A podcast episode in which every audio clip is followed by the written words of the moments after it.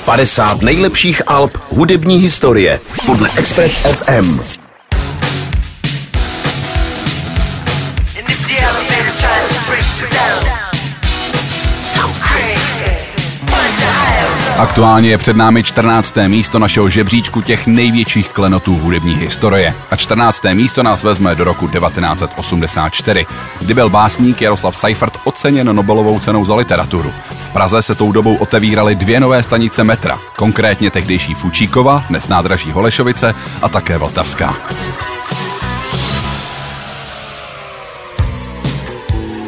Hudbě byl rok 1984 purpurový. Zpěvák Prince totiž do světa poslal svoji šestou desku s názvem Purple Rain a definitivně tak potvrdil, že patří mezi hudební génie.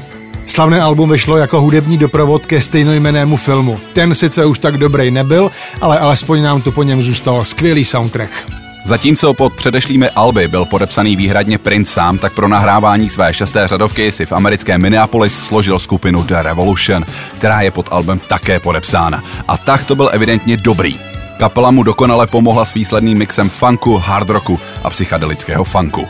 Hodně fanoušků se dodnes ptá, co to vlastně Purple Rain, tedy fialový déšť, znamená. Prince název vysvětloval následovně. Když je na modrém nebi krev, tedy i červená barva, tak modrá a červená dají dohromady fialovou.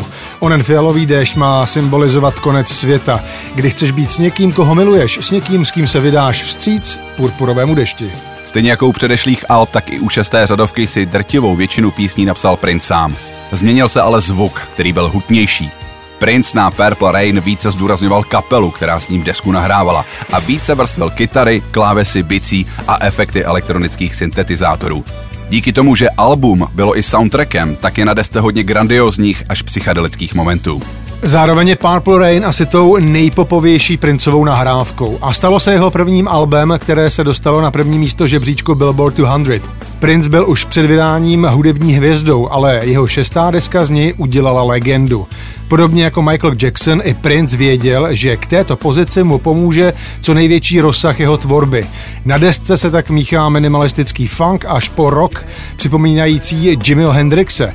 Vrcholem alba je titulní skladba, monumentální rocková balada, která spustí emoce i v té nejvyprahlejší duši. Bez Prince bychom dnes asi neznali Janet Jackson, Peaches nebo Becca. Případně by zněli úplně jinak. Jeho deska Purple Rain je považována za jednu z nejlepších alb všech dob.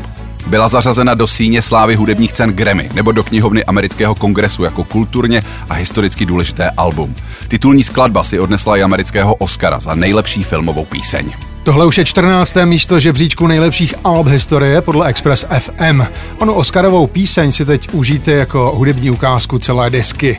Tady je jeho veličenstvo Prince a single Purple Rain.